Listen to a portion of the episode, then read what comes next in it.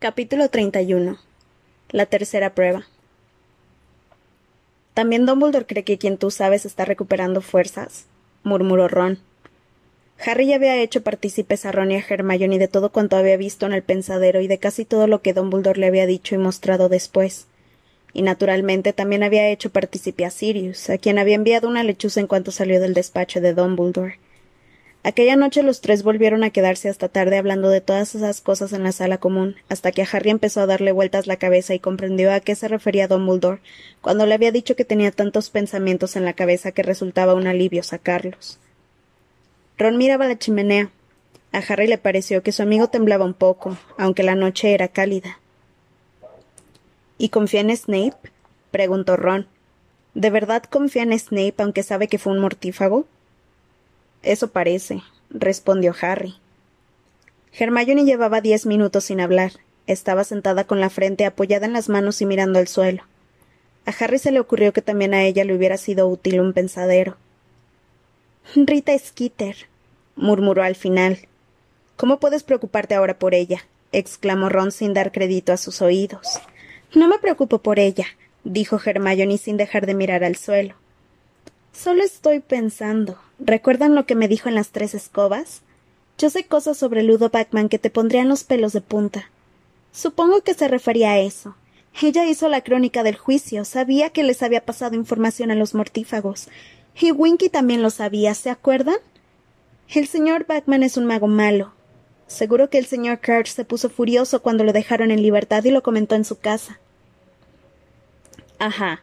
Pero no pasó la información a sabiendas, ¿o sí? Hermione se encogió de hombros. ¿Y Fudge cree que Madame Maxime atacó a Crouch? preguntó Ron volviéndose hacia Harry. Sí, repuso Harry, pero solo porque Crouch desapareció junto al carruaje de Box Buttons. Nosotros nunca sospechamos de ella, comentó Ron pensativo. Tiene sangre de gigante y no quiere admitirlo. Claro que no quiere admitirlo, dijo Hermione bruscamente levantando la mirada. Mira lo que le pasó a Hagrid cuando Rita se enteró de lo de su madre. Mira a Fudge llegando a rápidas conclusiones sobre ella solo porque es semigigante. ¿Para qué iba a querer que lo supieran? ¿Para hacerse víctima de ese tipo de prejuicios? En su lugar, sabiendo lo que me esperaba por decir la verdad, también yo diría que tengo el esqueleto grande. De pronto Hermione miró el reloj y exclamó asustada. No hemos practicado nada. Tendremos que haber preparado el embrujo obstaculizador. Mañana tendremos que ponernos a ello muy en serio. Vamos, Harry, tienes que dormir. Harry y Ron subieron despacio al dormitorio. Al ponerse la pijama, Harry miró la cama de Neville. Fiel a la palabra que le había dado a Dumbledore, no había contado a Ron y a Hermione ni nada sobre los padres de, Neville. Mientras se quitaba las gafas y se metía en la cama dos heladas, se imaginó cómo sería tener unos padres aún vivos, pero incapaces de reconocer a su hijo. A menudo él inspiraba conmiseración por ser huérfano, pero mientras escuchaba los ronquidos de Neville pensó que éste se la merecía más. Allí, acostado a obscuras, Harry sintió un acceso de ira y odio contra los que habían torturado torturado al señor y a la señora Longbottom. Recordó los insultos de la multitud mientras el hijo de Crouch y sus compañeros eran retirados de la sala por los dementores, y comprendió cómo se sentía la gente. Luego recordó las súplicas del muchacho y su cara blanca como la leche, y con un estremecimiento pensó que había muerto un año más tarde. Era Voldemort, se dijo Harry mirando en la oscuridad el dosel de su cama. Todo era culpa de Voldemort. Él había roto aquellas familias y arruinado todas aquellas vidas. Ron y Hermione tenían que estudiar para los exámenes, que terminarían el día de la tercera prueba, pero gastaban la mayor parte de sus energías en ayudar a Harry a prepararse. No te preocupes por nosotros, le dijo Hermione cuando Harry se lo hizo ver y les aseguró que no le importaba entrenarse él solo por un rato. Al menos tendremos sobresaliente en defensa contra las artes obscuras. En clase nunca habríamos aprendido tantos maleficios. Es un buen entrenamiento para cuando seamos aurores, comentó Ron entusiasmado, utilizando el embrujo obstaculizador contra una avispa que acababa de entrar en el aula, que quedó paralizada en pleno vuelo. Al empezar junio volvieron, volvieron la emoción y el nerviosismo al castillo. Todos esperaban con impaciencia la tercera prueba que tendría lugar una semana antes de fin de curso. Harry aprovechaba cualquier momento para practicar los maleficios y se sentía más confiado ante aquella prueba que ante las anteriores, aunque indudablemente sería difícil y peligrosa, Modi tenía razón. Él ya se las había apañado en ocasiones anteriores con engendros monstruosos y barreras encantadas, y por lo menos aquella vez lo sabía de antemano y tenía posibilidades de prepararse para lo que le esperaba. Harta de pillarlos por todas partes, la profesora McGonagall había dado permiso a Harry para usar el aula vacía de transformaciones durante la hora de comer. No tardó en dominar el embrujo obstaculizador, un conjuro que servía para detener a los atacantes. La maldición reductora, que le permitiría apartar de su camino objetos sólidos, y el encantamiento brújula, un útil descubrimiento de Hermione que haría que la varita señalara justo hacia el norte, y por lo tanto le permitiría comprobar si iba en la dirección correcta hacia el centro del laberinto. Sin embargo, seguía teniendo problemas con el encantamiento escudo. Se suponía que creaba alrededor del que lo conjuraba un muro temporal e invisible capaz, capaz de desviar maldiciones no muy potentes, pero Hermione logró romperlo con un embrujo piernas de gelatina bien lanzado. Harry anduvo tambaleándose durante diez minutos por el aula antes de que ella diera con el contramaleficio. Pero si lo estás haciendo estupendo, lo animó Hermione comprobando la lista y tachando los encantamientos que ya tenían bien aprendidos. Algunos de estos te pueden ir muy bien. Vengan a ver esto, dijo Ron desde la ventana. Estaba observando los terrenos del colegio. ¿Qué estará haciendo Malfoy? Fueron a ver. Malfoy Crabbe y Goyle estaban abajo, a la sombra de un árbol. Los dos últimos sonreían de satisfacción, al parecer vigilando algo, mientras Malfoy hablaba cubriéndose la boca con la mano. Parece como si estuviera usando un walkie-talkie, comentó Harry intrigado. Es imposible, repuso Hermione. Se los he dicho, ese tipo de aparatos no funcionan en Hogwarts. Vamos, Harry, añadió enérgicamente, dejando la ventana y volviendo al centro del aula. repitamos el encantamiento escudo. Por aquellos días Sirius les enviaba lechuzas a diario. Al igual que Hermione, parecía que su interés primordial era ayudar a que Harry pasara la tercera prueba antes de preocuparse por otros asuntos. En cada carta le recordaba que ocurriera lo que ocurriera fuera de los muros de Hogwarts, ni era asunto suyo, ni podía hacer nada al respecto. Si Voldemort está realmente recobrando fuerzas, escribía, lo primero para mí es tu seguridad. No te puede poner las manos encima mientras estés en Hogwarts, bajo la protección de Dumbledore. Pero aún así, es mejor no arriesgarse. Entrénate para el laberinto y luego ya nos ocuparemos de otros asuntos. Harry fue poniéndose más nervioso conforme se acercaba el 24 de junio, pero no tanto como ante las dos pruebas anteriores. Por un lado, tenía la confianza de que esta vez había hecho cuanto estaba en su mano para prepararse para la prueba. Por otro, aquel era el último tramo, y lo hiciera bien o mal, el torneo iba a finalizar, lo que sería un gran alivio. El desayuno fue muy bullicioso en la mesa de Gryffindor la mañana de la tercera prueba. Las lechuzas llevaron a Harry una tarjeta de Sirius para desearle buena suerte. No era más que un trozo de pergamino doblado con la huella de una pata de perro, pero Harry le agradeció de todas maneras. Llegó una lechuza para Hermione llevándole su acostumbrado ejemplar del profeta. Lo desplegó, miró la primera página y escupió sin querer el jugo de calabaza que tenía en la boca.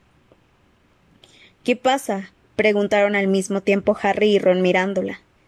Nada, se apresuró a contestar ella, intentando retirar el periódico de la vista. Pero Ron lo tomó. Miró el, el titular y dijo No puede ser. Hoy no. Esa vieja rata. ¿Qué? preguntó Harry. ¿Otra vez Rita Skeeter? No, dijo Ron, e igual que había hecho Hermione intentó retirar el periódico. Es sobre mí, ¿verdad? No, contestó Ron en un tono nada convincente. Pero antes de que Harry pudiera pedirles el periódico, Draco Malfoy gritó desde la mesa de Slytherin.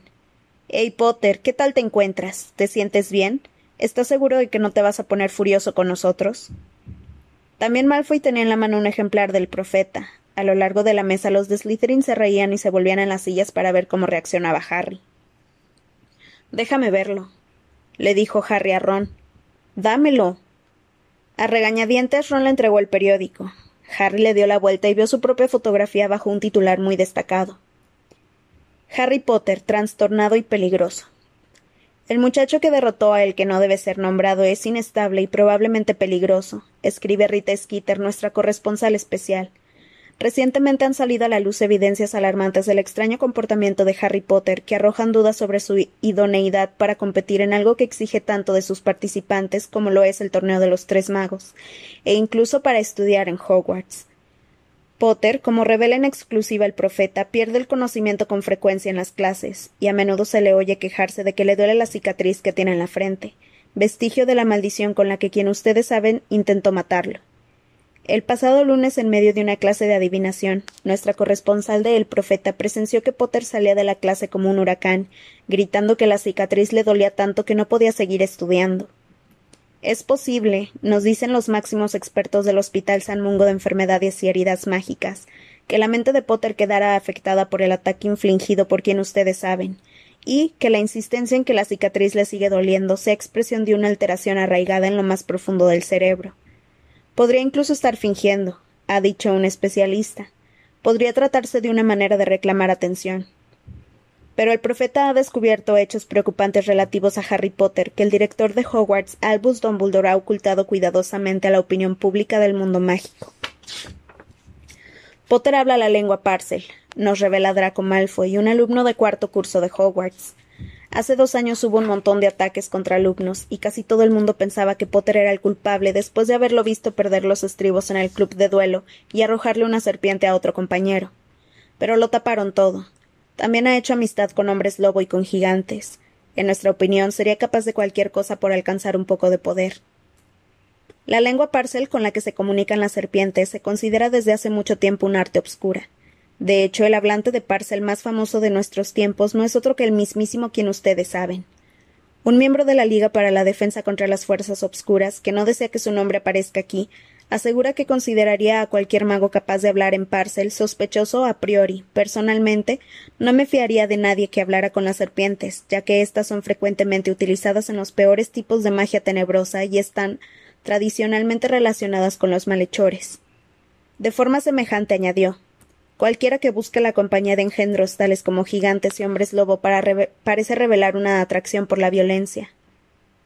Albus Dumbledore debería tal vez considerar si es adecuado que un muchacho como este compita en el torneo de los tres magos. Hay quien teme que Potter pueda recurrir a las artes obscuras en su afán para ganar el torneo, cuya tercera prueba tendrá lugar esta noche. Mm. Ya no me tiene tanto cariño, ¿verdad? dijo Harry sin darle importancia y doblando el periódico. En la mesa de Slytherin, Malfoy y Crabbe Goyle se reían de él, atornillándose el dedo en la sien, poniendo grotescas caras de loco y moviendo la lengua como las serpientes. ¿Cómo has sabido que te dolió la cicatriz en clase de adivinación? preguntó Ron. Ella no podía encontrarse allí, y es imposible que pudiera oír. La ventana estaba abierta, la abrí para poder respirar. Pero estabas en lo alto de la torre norte, objetó Hermione. Tu voz no pudo llegar hasta abajo. Bueno, eres tú la que se supone que está investigando métodos mágicos de escucha, dijo Harry. Dinos tú cómo lo hace. Es lo que intento averiguar, admitió Hermione. De repente la cara de Hermione adquirió una expresión extraña y absorta. Levantó una mano lentamente y se pasó los dedos por el cabello. ¿Te encuentras bien? le preguntó Ron frunciendo el entrecejo. Sí, musitó Hermione. Volvió a pasarse los dedos por el cabello y luego se llevó la mano a la boca como si hablara por un walkie-talkie invisible. Harry y Ron se miraron sin comprender. Se me acaba de ocurrir algo, explicó Hermione mirando al vacío. Creo que sé, porque entonces nadie se daría cuenta, ni siquiera Moby. Y ella podría haber llegado al alféizar de la ventana. Pero no puede hacerlo, lo tiene tajantemente prohibido. Creo que la atrapé. Necesito ir dos segundos a la biblioteca, solo para asegurarme. Diciendo esto, Hermione tomó su mochila y salió corriendo del gran comedor. ¡Ey! la llamó Ron. Tenemos el examen de historia de la magia dentro de diez minutos. Vaya, dijo volviéndose hacia Harry. Tiene que odiar mucho a ese Skitter para arriesgarse a llegar tarde al examen. ¿Qué vas a hacer en clase de Vince? ¿Leer otra vez? Como estaba exento de los exámenes de fin de curso por ser campeón de Hogwarts, en todos los que había habido hasta el momento, Harry se había sentado al final del aula y había estudiado nuevos maleficios para la tercera prueba. Supongo, contestó Harry. Pero justo entonces la profesora McGonagall llegó hacia él bordeando la mesa de Gryffindor. Potter, después de desayunar, los campeones tienen que ir a la sala de al lado, dijo. Pero la prueba no es hasta la noche, exclamó Harry, manchándose de huevo revuelto la pechera y temiéndose haber confundido de hora. Ya lo sé, Potter. Las familias de los campeones están invitadas a la última prueba, ya sabes. Ahora tienes la oportunidad de saludarlos. Se fue. Harry se quedó mirándola con la boca abierta. No esperará que vengan los Dursley, ¿verdad? le preguntó a Ron desconcertado. No lo sé, dijo Ron. Será mejor que me dé prisa, Harry, o llegaré tarde al examen de Vince. Hasta luego. Harry terminó de desayunar en el gran comedor que se iba vaciando rápidamente. Vio que Fleur de la se levantaba de la mesa de Ravenclaw y se juntaba con Cedric para entrar en la sala contigua. Crumb se marchó cabizbajo poco después para unirse a ellos. Harry se quedó donde estaba. Realmente no quería ir a la sala. No tenía familia, por lo menos no tenía ningún familiar al que le pudiera importar que arriesgara la vida. Pero justo cuando se iba a levantar pensando en subir a la biblioteca para dar un último repaso a los maleficios, se abrió la puerta de la sala y Cedric asomó la cabeza. Vamos, Harry, te están esperando. Totalmente perplejo, Harry se levantó. No era posible que hubieran llegado los Dursley, ¿o sí? Cruzó el gran comedor y abrió la puerta de la sala. Cedric y sus padres estaban junto a la puerta. Víctor Crumb se hallaba en un rincón hablando en veloz búlgaro con su madre, una señora de pelo negro, y con su padre. Había heredado la nariz ganchuda de éste. Al otro lado de la sala, Fleur conversaba con su madre en francés. Gabriel, la hermana pequeña de Fleur, le daba la mano a su madre. Saludó con un gesto a Harry y él respondió de igual manera. Luego vio delante de la chimenea, sonriéndole, a Bill y a la señora Weasley. Sorpresa, dijo muy emocionada la señora Weasley, mientras Harry le sonreía de oreja a oreja y caminaba hacia ellos. Pensamos que podíamos venir a verte, Harry. Se inclinó para darle un beso en la mejilla. ¿Qué tal? lo saludó Bill sonriéndole y estrechándole la mano. Charlie quería venir, pero no han podido darle permiso. Dice que estuviste increíble con el colacuerno. Harry notó que Fleur de la Cour miraba a Bill por encima del hombro de su madre con, con bastante interés, no parecía que le disgustara ni el pelo largo ni los pendientes con colmillos. Muchísimas gracias por venir, murmuró Harry dirigiéndose a la señora Weasley. Por un momento pensé. los Dursley. Hmm, dijo la señora Weasley frunciendo los labios. Siempre se refrenaba para no criticar a los Dursley delante de Harry, pero sus ojos refulgían cada vez que alguien los mencionaba. Es estupendo volver aquí, comentó Bill mirando la sala. Violeta, la amiga de la señora gorda, le guiñó un ojo desde su cuadro. Hace cinco años que no veía este lugar. ¿Sigue por ahí el cuadro del caballero loco Sir Cadogan? Sí, contestó Harry, que había conocido a Sir Cadogan el curso anterior. ¿Y la señora gorda? Preguntó Bill. Ya estaba aquí en mis tiempos, comentó la señora Weasley. Me echó una buena bronca la noche en que, en que volví al dormitorio a las cuatro de la mañana. ¿Qué hacías fuera del dormitorio a las cuatro de la mañana? quiso saber Bill mirando a su madre sorprendida. La señora Weasley sonrió y los ojos le brillaron. Tu padre y yo fuimos a dar un paseo a la luz de la luna, explicó.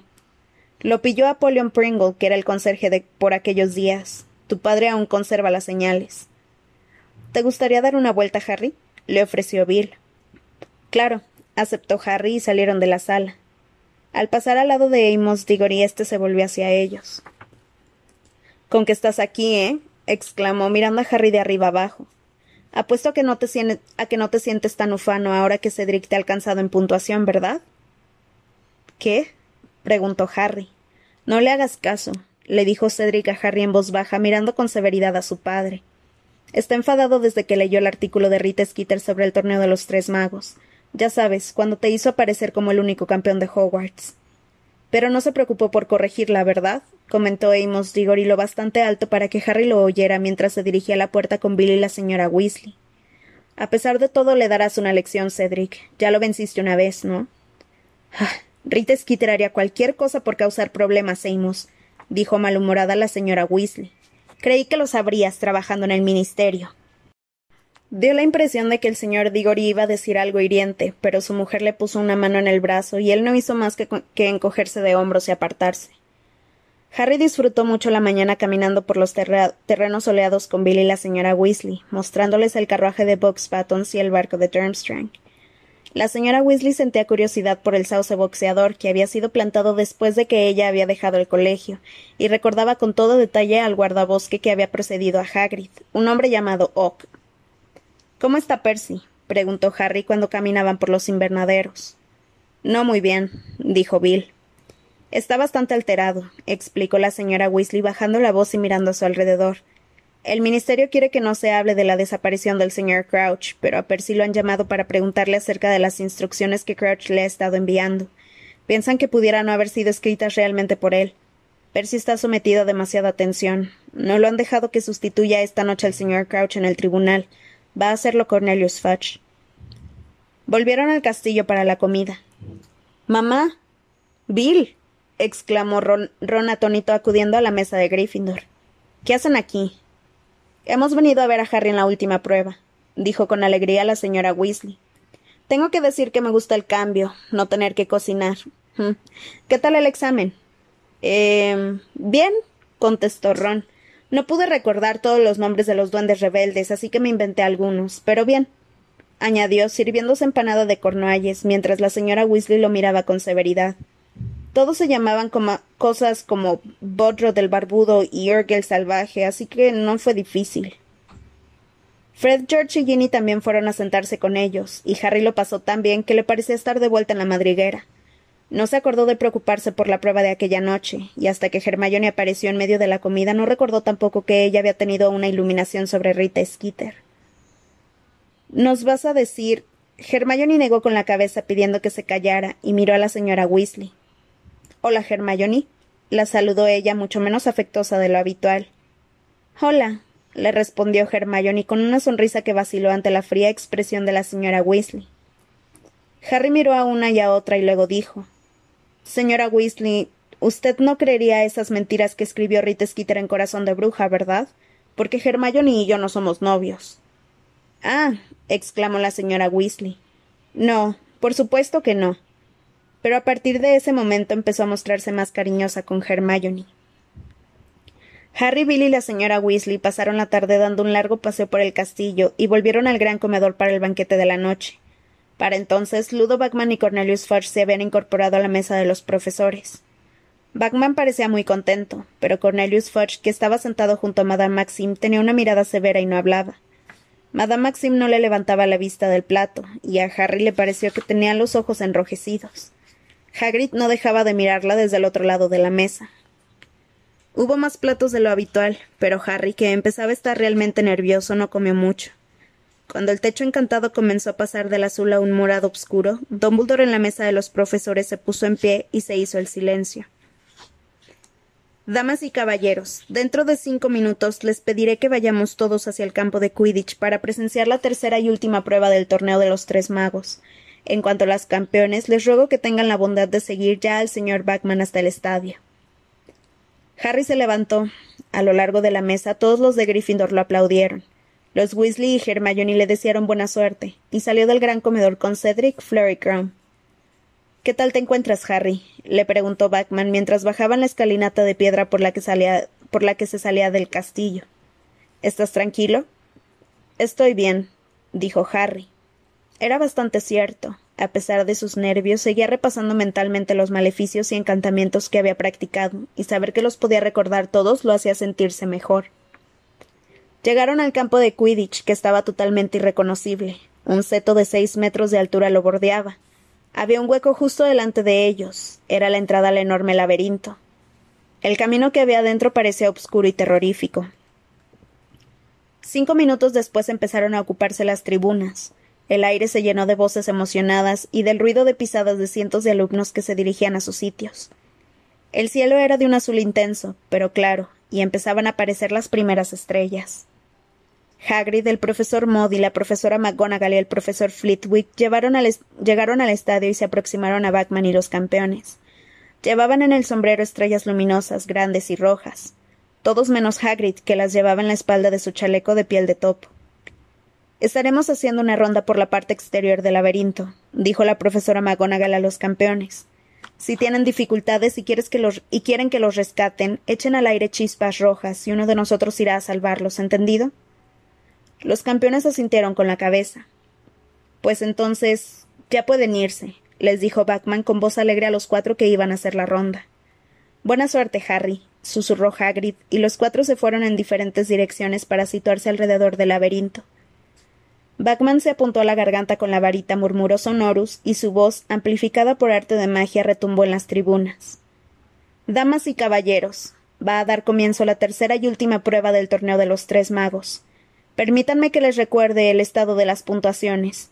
empatados en el primer puesto con ochenta y cinco puntos cada uno, el señor Cedric Diggory y el señor Harry Potter, ambos del colegio Hogwarts. Los aplausos y vítores provocaron que algunos pájaros salieran revoloteando del bosque prohibido y se perdieran en el cielo cada vez más oscuro. En segundo lugar, con ochenta puntos, el señor Victor Crumb, del Instituto Durmstrang. Y en tercer lugar, la señorita Fleur de la Cour, de la Academia Box Buttons. Hubo más aplausos en las tribunas, y Harry pudo distinguir a duras penas, en medio de las tribunas, a la señora Weasley, Bill, Ron y Hermione, que aplaudían a Fleur por cortesía. Lo saludó con la mano y ellos le devolvieron el saludo sonriéndole. Entonces, cuando sople el silbato, entrarán Harry y Cedric, dijo Bachman. Tres, dos, uno. Dio un fuerte pitido y Harry y Cedric penetraron rápidamente en el laberinto. Los altísimos setos arrojaban en el camino sombras negras, y ya fuera a causa de su altura y su espesor, o porque estaban encantados, el bramido de la multitud se apagó en cuanto traspasaron la entrada. Harry se sentía como si volviera a estar sumergido. Sacó la varita, susurró Lumos, y oyó a Cedric que hacía lo mismo detrás de él. Después de unos cincuenta metros llegaron a una bifurcación. Se miraron el uno al otro. Hasta luego, dijo Harry, y tiró por el de la izquierda mientras Cedric tomaba el de la derecha. Harry oyó por segunda vez el silbato de Backman. Crumb acababa de entrar en el laberinto. Harry se apresuró. El camino que había escogido parecía completamente desierto. Giró a la derecha y corrió sosteniendo la varita por encima de la cabeza para tratar de ver lo más lejos posible, pero seguía sin haber nada a la vista. Se escuchó por tercera vez distante el silbato de Bachman. Ya estaban todos los campeones dentro del laberinto. Harry miraba atrás a cada rato. Sentía la ya conocida sensación de que alguien lo vigilaba. El laberinto se volvía más oscuro a cada minuto, conforme el cielo se oscurecía. Llegó a una segunda bifurcación. Oriéntame, le susurró a su varita, poniéndola horizontalmente sobre la palma de su mano. La varita giró y señaló hacia la derecha, a pleno seto. Eso era el norte, y sabía que, que, tenía que ir hacia el noroeste para llegar al centro del laberinto. La mejor opción era tomar la calle de la izquierda y girar a la derecha en cuanto pudiera. También aquella calle estaba vacía, y cuando encontró un desvío a la derecha y lo tomó, volvió a hallar su camino libre de obstáculos. No sabía por qué, pero aquella ausencia de problemas lo desconcertaba. ¿No tendría que haberse encontrado ya con algo? Parecía que el laberinto le estuviera tendiendo una trampa para que se sintiera seguro y confiado. Luego oyó moverse algo justo tras él. Levantó la varita lista para el ataque, pero el haz de luz que salía de ella se proyectó solamente en Cedric, que acababa de salir de una calle que había a mano derecha. Cedric parecía muy asustado. Llevaba ardiendo una manga de la túnica, los escregutos de cola explosiva de Hagrid, dijo entre dientes. Son enormes. Acabo de escapar ahora, ahora mismo de uno. Movió la cabeza a los lados y salió de la vista por otro camino. Deseando poner la máxima distancia posible entre él y los escregutos, Harry se alejó, se alejó a toda prisa. Entonces, al volver una esquina, vio. Un dementor caminaba hacia él. Avanzaba con sus más de tres metros de altura, el rostro tapado por la capucha, las manos extendidas, putrefactas, llenas de pústulas palpando a ciegas el camino hacia él. Harry oyó su respiración ruidosa, sintió que su húmeda frialdad empezaba a absorberlo, pero sabía lo que tenía que hacer. Intentó pensar en la cosa más feliz que se le ocurriera. Se concentró con todas sus fuerzas en la idea de salir del laberinto y celebrarlo con Ron y Hermione. Levantó la varita y gritó Expecto patronum. Un ciervo de plata salió del extremo de su varita y fue galopando hacia el, hacia el dementor que cayó de espaldas, tropezando en el bajo de la túnica. Harry no había visto nunca tropezar a un dementor. Anda, exclamó, yendo tras el patronus plateado. Tú eres un Bogart. Ridiculus. Se oyó un golpe y el mutable ser estalló en una voluta de humo. El ciervo de plata se desvaneció.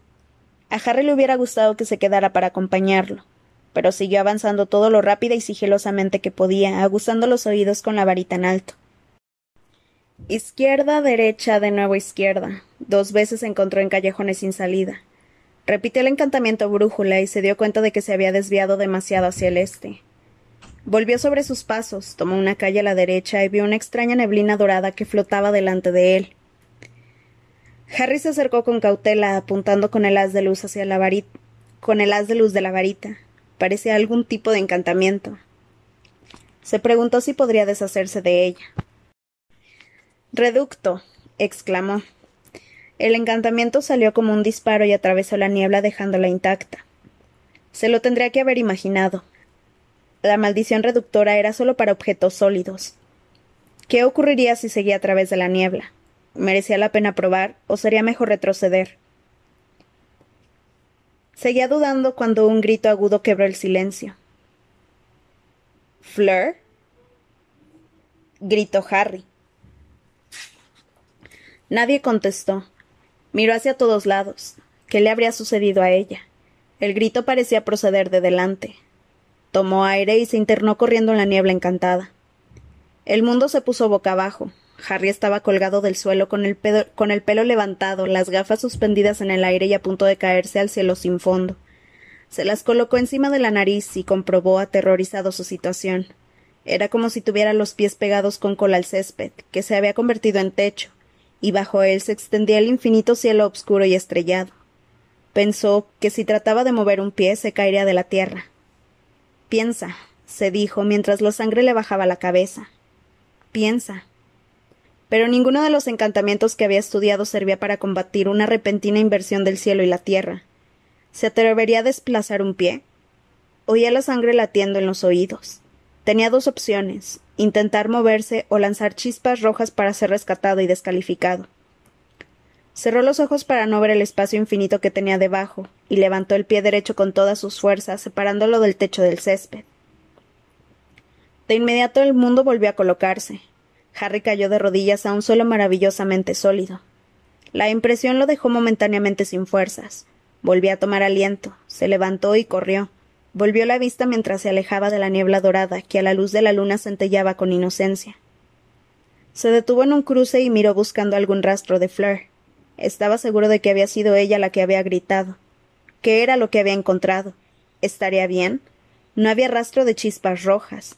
¿Quería eso decir que había logrado salir del peligro o que se hallaba en un apuro tan grande que ni siquiera podía utilizar la varita?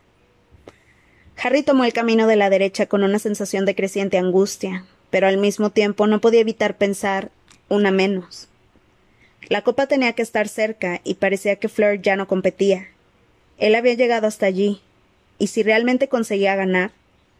Fugazmente y por primera vez desde que se había visto convertido en, campeón, se vio a sí mismo levantando la copa de los tres magos ante el resto del colegio. Pasaron otros diez minutos sin más encuentro que el de las calles sin salida. Dos veces torció por la misma calle equivocada. Finalmente dio con una ruta distinta y comenzó a avanzar por ella ya no tan aprisa. La varita se balanceaba en su mano haciendo oscilar su sombra en los setos. Luego dobló otra esquina y se encontró ante un escreguto de cola explosiva. Cedric tenía razón. Era enorme, de unos tres metros de largo. Era lo más parecido a un escorpión gigante. Tenía el aguijón curvado sobre la espalda, y su grueso caparazón brillaba a la luz de la varita de Harry con la que le apuntaba. Desmayus. El encantamiento dio en el, en el caparazón del escreguto y rebotó. Harry se agachó justo a tiempo, pero le llegó el olor de pelo quemado. El encantamiento le había chamuscado la parte superior del cabello. El escreguto lanzó una ráfaga de fuego por la cola y se lanzó raudo hacia él. Impedimenta. gritó Harry. El embrujo dio de nuevo en el caparazón del escreguto y rebotó. Harry retrocedió unos pasos tambaleándose antes de caer. Impedimenta. El escreguto se hallaba a unos centímetros de él en el momento en que quedó paralizado. Había conseguido darle en la parte de debajo, que era carnosa y sin caparazón. Jadeando, Harry se apartó de él y corrió con todas sus fuerzas en la dirección opuesta. El embrujo obstaculizador no era permanente, y el escreguto recuperaría de un momento a otro la movilidad de las patas. Tomó un camino a la izquierda y resultó ser un callejón sin salida, otro a la derecha y dio en otro. No tuvo más remedio que detenerse y volver a utilizar el encantamiento brújula. Desean... Desean... Desanduvo lo andado y escogió un camino que parecía ir al noroeste. Llevaba unos minutos caminando a toda prisa por el nuevo camino cuando oyó algo en la calle que iba paralela a la suya que lo hizo detenerse en seco. ¿Qué vas a hacer? gritaba la voz de Cedric. ¿Qué demonios pretendes hacer? Y a continuación se oyó la voz de Crumb. Crucio. El aire se llenó de repente con los gritos de Cedric. Horrorizado, Harry echó a correr, tratando de encontrar la manera de entrar en la calle de Cedric. Como no vio ningún acceso, intentó utilizar de nuevo la maldición reductora. No resultó muy efectiva, pero consiguió hacer un pequeño agujero en el seto, a través del cual metió la pierna y pataleó contra ramas y zarzas hasta conseguir abrir un boquete. Se metió por él rasgándose la túnica, y al mirar a la derecha vio a Cedric, que se retorcía y sacudía en el suelo y a Crumb de pie a su lado. Harry salió del agujero y se levantó apuntando a Crumb con la varita justo cuando éste miraba hacia él. Entonces Crumb se volvió y echó a correr. Desmayus. gritó Harry. El encantamiento pegó a Crumb en la espalda. Se detuvo en seco y cayó de bruces y se quedó inmóvil boca abajo, tendido en la hierba. Harry corrió hacia Cedric, que había dejado de retorcerse y jadeaba con las manos en la cara. ¿Estás bien? le preguntó tomándolo del brazo. Sí, dijo Cedric sin aliento. Sí, no puedo creerlo. Venía hacia mí por detrás. Lo oí, me volví y me apuntó con la varita. Se levantó, seguía temblando. Los dos miraron a Crumb. Me cuesta creerlo. Creí que era un tipo legal, dijo Harry mirando a Crumb. Yo también lo creía, repuso Cedric. ¿Oíste antes el grito de Fleur? preguntó Harry. Sí, respondió Cedric. ¿Crees que Crumb le alcanzó también a ella? No lo sé. ¿Lo dejamos aquí? preguntó Cedric. No, creo que deberíamos lanzar chispas rojas. Alguien vendrá a recogerlo. Si no, lo más fácil es que se lo coma un escreguto. Es lo que se merece, musitó Cedric, pero aún así levantó la varita y disparó al aire una lluvia roja que brilló por encima de Crumb, marcando al punto en que se encontraba. Harry y Cedric permanecieron por un momento en la oscuridad mirando a su alrededor. Luego Cedric dijo Bueno, supongo que lo mejor es seguir. ¿Qué? dijo Harry. Ah, sí. Bueno. Fue un instante extraño. Él y Cedric se habían sentido brevemente unidos contra Crumb, pero enseguida volvieron a comprender que eran contrincantes. Siguieron por el obscuro camino sin hablar. Luego Harry giró a la izquierda y Cedric a la derecha. Pronto dejaron de oírse sus pasos. Harry siguió adelante usando el encantamiento brújula para asegurarse de que caminaba en la dirección correcta. Ahora el reto estaba entre él y Cedric. El deseo de llegar el primero a la copa era en aquel momento más intenso que nunca, pero apenas podía concebir lo que acababa de ver hacer a Crumb. El uso de una maldición imperdonable contra un ser humano se, se, castigaba, se castigaba con cadena perpetua en Azkaban. Eso era lo que les había dicho Modi. No era posible que Crumb deseara la copa de los tres magos hasta aquel punto. Empezó a caminar más a prisa. De vez en cuando llegaba a otro callejón sin salida, pero la creciente obscuridad era una señal inequívoca de que, se iba acercando al centro del laberinto. Entonces, caminando zancadas por un camino recto y largo, volvió a percibir que algo se movía, y el haz de luz de la varita iluminó a una criatura extraordinaria, un espécimen al que solo había visto en la ilustración el, del monstruoso libro de los monstruos. Era una esfinge, tenía el cuerpo de un enorme león, con grandes arpas y una cola larga amarillenta que terminaban en un mechón castaño. La cabeza, sin embargo, era de mujer. Volvió a Harry sus grandes ojos almendrados cuando él se acercó. Harry levantó la varita dudando. No parecía dispuesta a atacarlo, sino que paseaba de un lado a otro del camino cerrándole el paso. Entonces habló con una voz ronca y profunda. Estás muy cerca de la meta. El camino más rápido es por aquí. Eh, entonces. ¿Me dejarás pasar, por favor? le preguntó Harry, suponiendo cuál iba a ser su respuesta. No, respondió continuando su paseo. No a menos que descifres mi enigma. Si aciertas a la primera te dejaré pasar. Si te equivocas te atacaré. Si te quedas callado te dejaré marchar sin hacerte ningún daño. Se le hizo un nudo en la garganta. Era a Hermione a quien se le daban bien aquellas cosas, no a él. Sopesó sus probabilidades. Si el enigma era demasiado difícil, podía quedarse callado y marchar sin incólume para intentar encontrar otra ruta alternativa hacia la copa. De acuerdo, dijo. ¿Puedo oír el enigma? La esfinge se sentó sobre sus patas traseras en el centro mismo del camino y recitó Si te lo hiciera te desgarraría con mis arpas, pero eso solo ocurrirá si no lo captas. Y no es fácil la respuesta de esta adivinanza, porque está lejana en tierras de bonanza, donde empieza la región de las montañas de arena y acaba la de los toros, la sangre, el mar y la verbena. Y ahora contesta tú, que has venido a jugar. ¿A qué animal no te gustaría besar? Harry la miró con la boca abierta. ¿Podría decírmelo otra vez? Más despacio. pidió. Ella parpadeó, sonrió y repitió el enigma. ¿Todas las pistas conducen a un animal que no me gustaría besar? preguntó Harry. Ella se limitó a esbozar una misteriosa sonrisa. Harry tomó aquel gesto por un sí. Empezó a darle vueltas al acertijo en la cabeza. Había muchos animales a los que no le gustaría besar. De inmediato pensó en un escreguto de cola explosiva, pero intuyó que no era aquella la respuesta. Tendría que intentar descifrar las pistas. Si te lo hiciera te desgarraría con mis arpas, murmuró Harry mirándola. Puede desgarrarme si me come, pero me desgarraría con los colmillos, no con las arpas, pensó.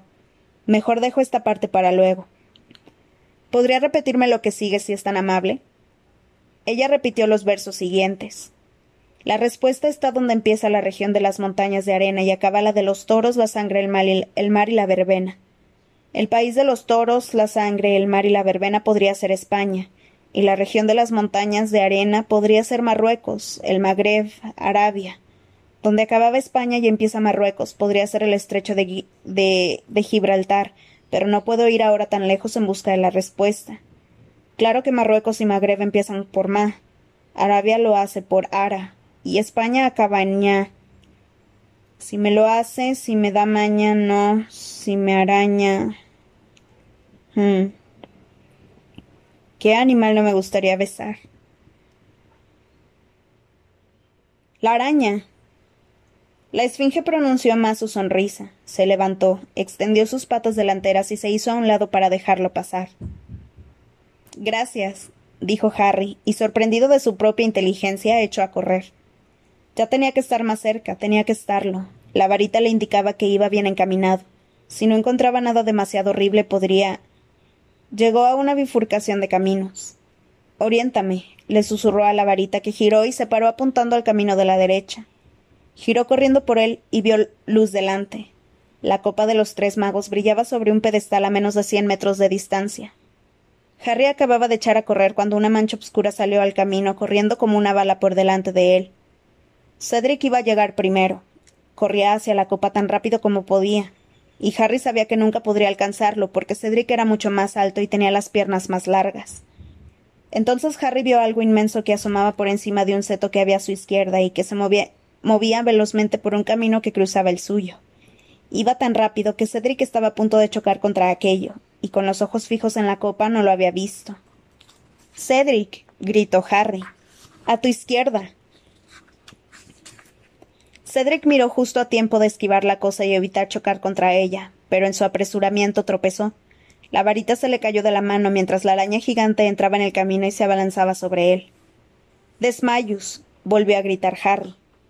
El encantamiento dio de lleno al gigantesco cuerpo negro y peludo, pero fue como si le hubiera tirado una piedra. El bicho dio una sacudida, se balanceó un momento y luego corrió hacia Harry, en lugar de hacerlo hacia Cedric. Desmayus. Impedimenta. Desmayus. Pero no servía de nada. La araña era tan grande o tan mágica que los encantamientos no hacían más que provocarla.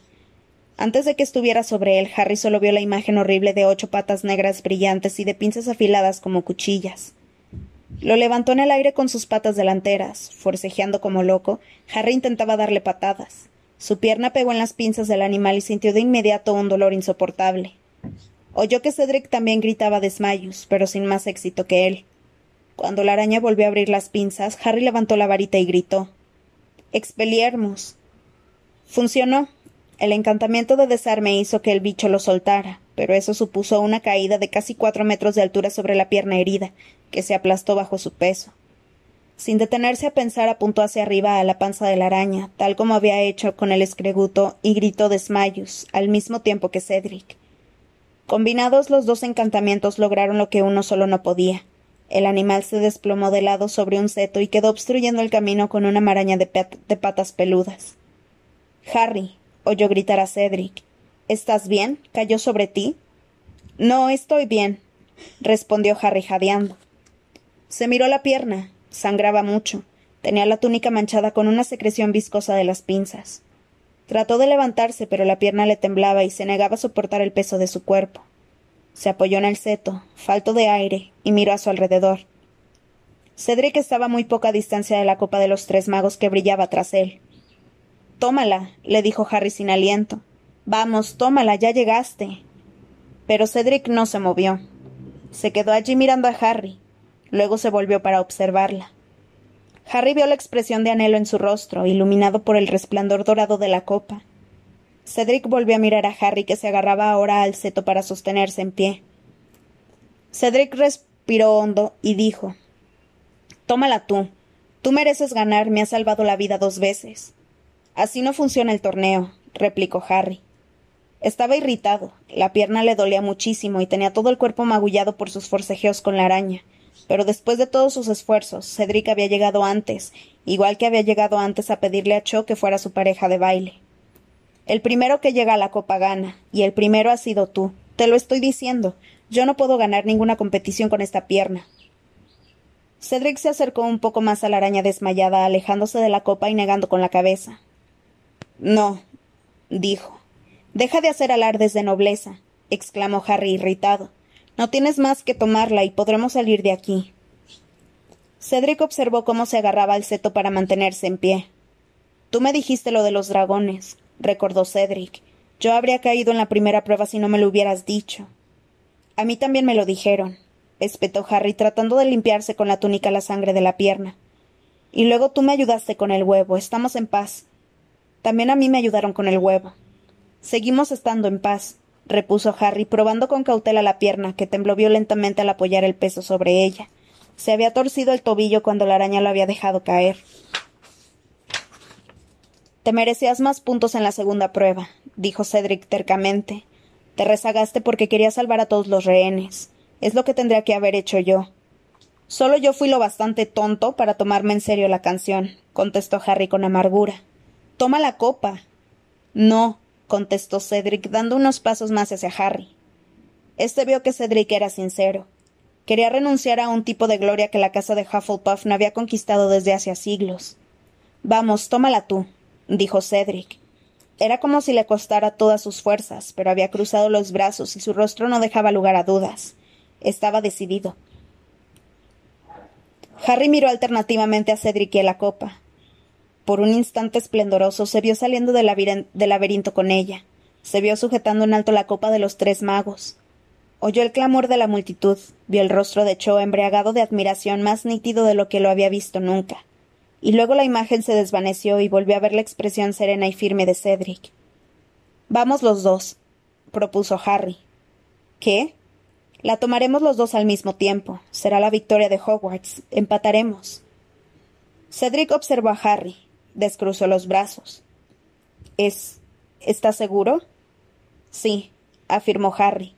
Sí, nos hemos ayudado el uno al otro, ¿no? Los dos hemos llegado hasta aquí. Tenemos que tomarla juntos. Por un momento pareció que Cedric no daba crédito a sus oídos. Luego sonrió. Adelante, pues, dijo. Vamos. Tomó a Harry del brazo por debajo del hombro y lo ayudó a ir hacia el pedestal en que descansaba la copa. Al llegar uno y otro acercaron sendas manos a las relucientes asas. A la de tres, ¿vale? propuso Harry. Uno, dos, tres. Cedric y él agarraron las asas de la copa. Al instante, Harry sintió una sacudida en el estómago. Sus pies despegaron del suelo. No podía aflojar la mano que sostenía la copa de los tres magos. Lo llevaba hacia adelante en un torbellino de viento y colores, y Cedric iba a su lado.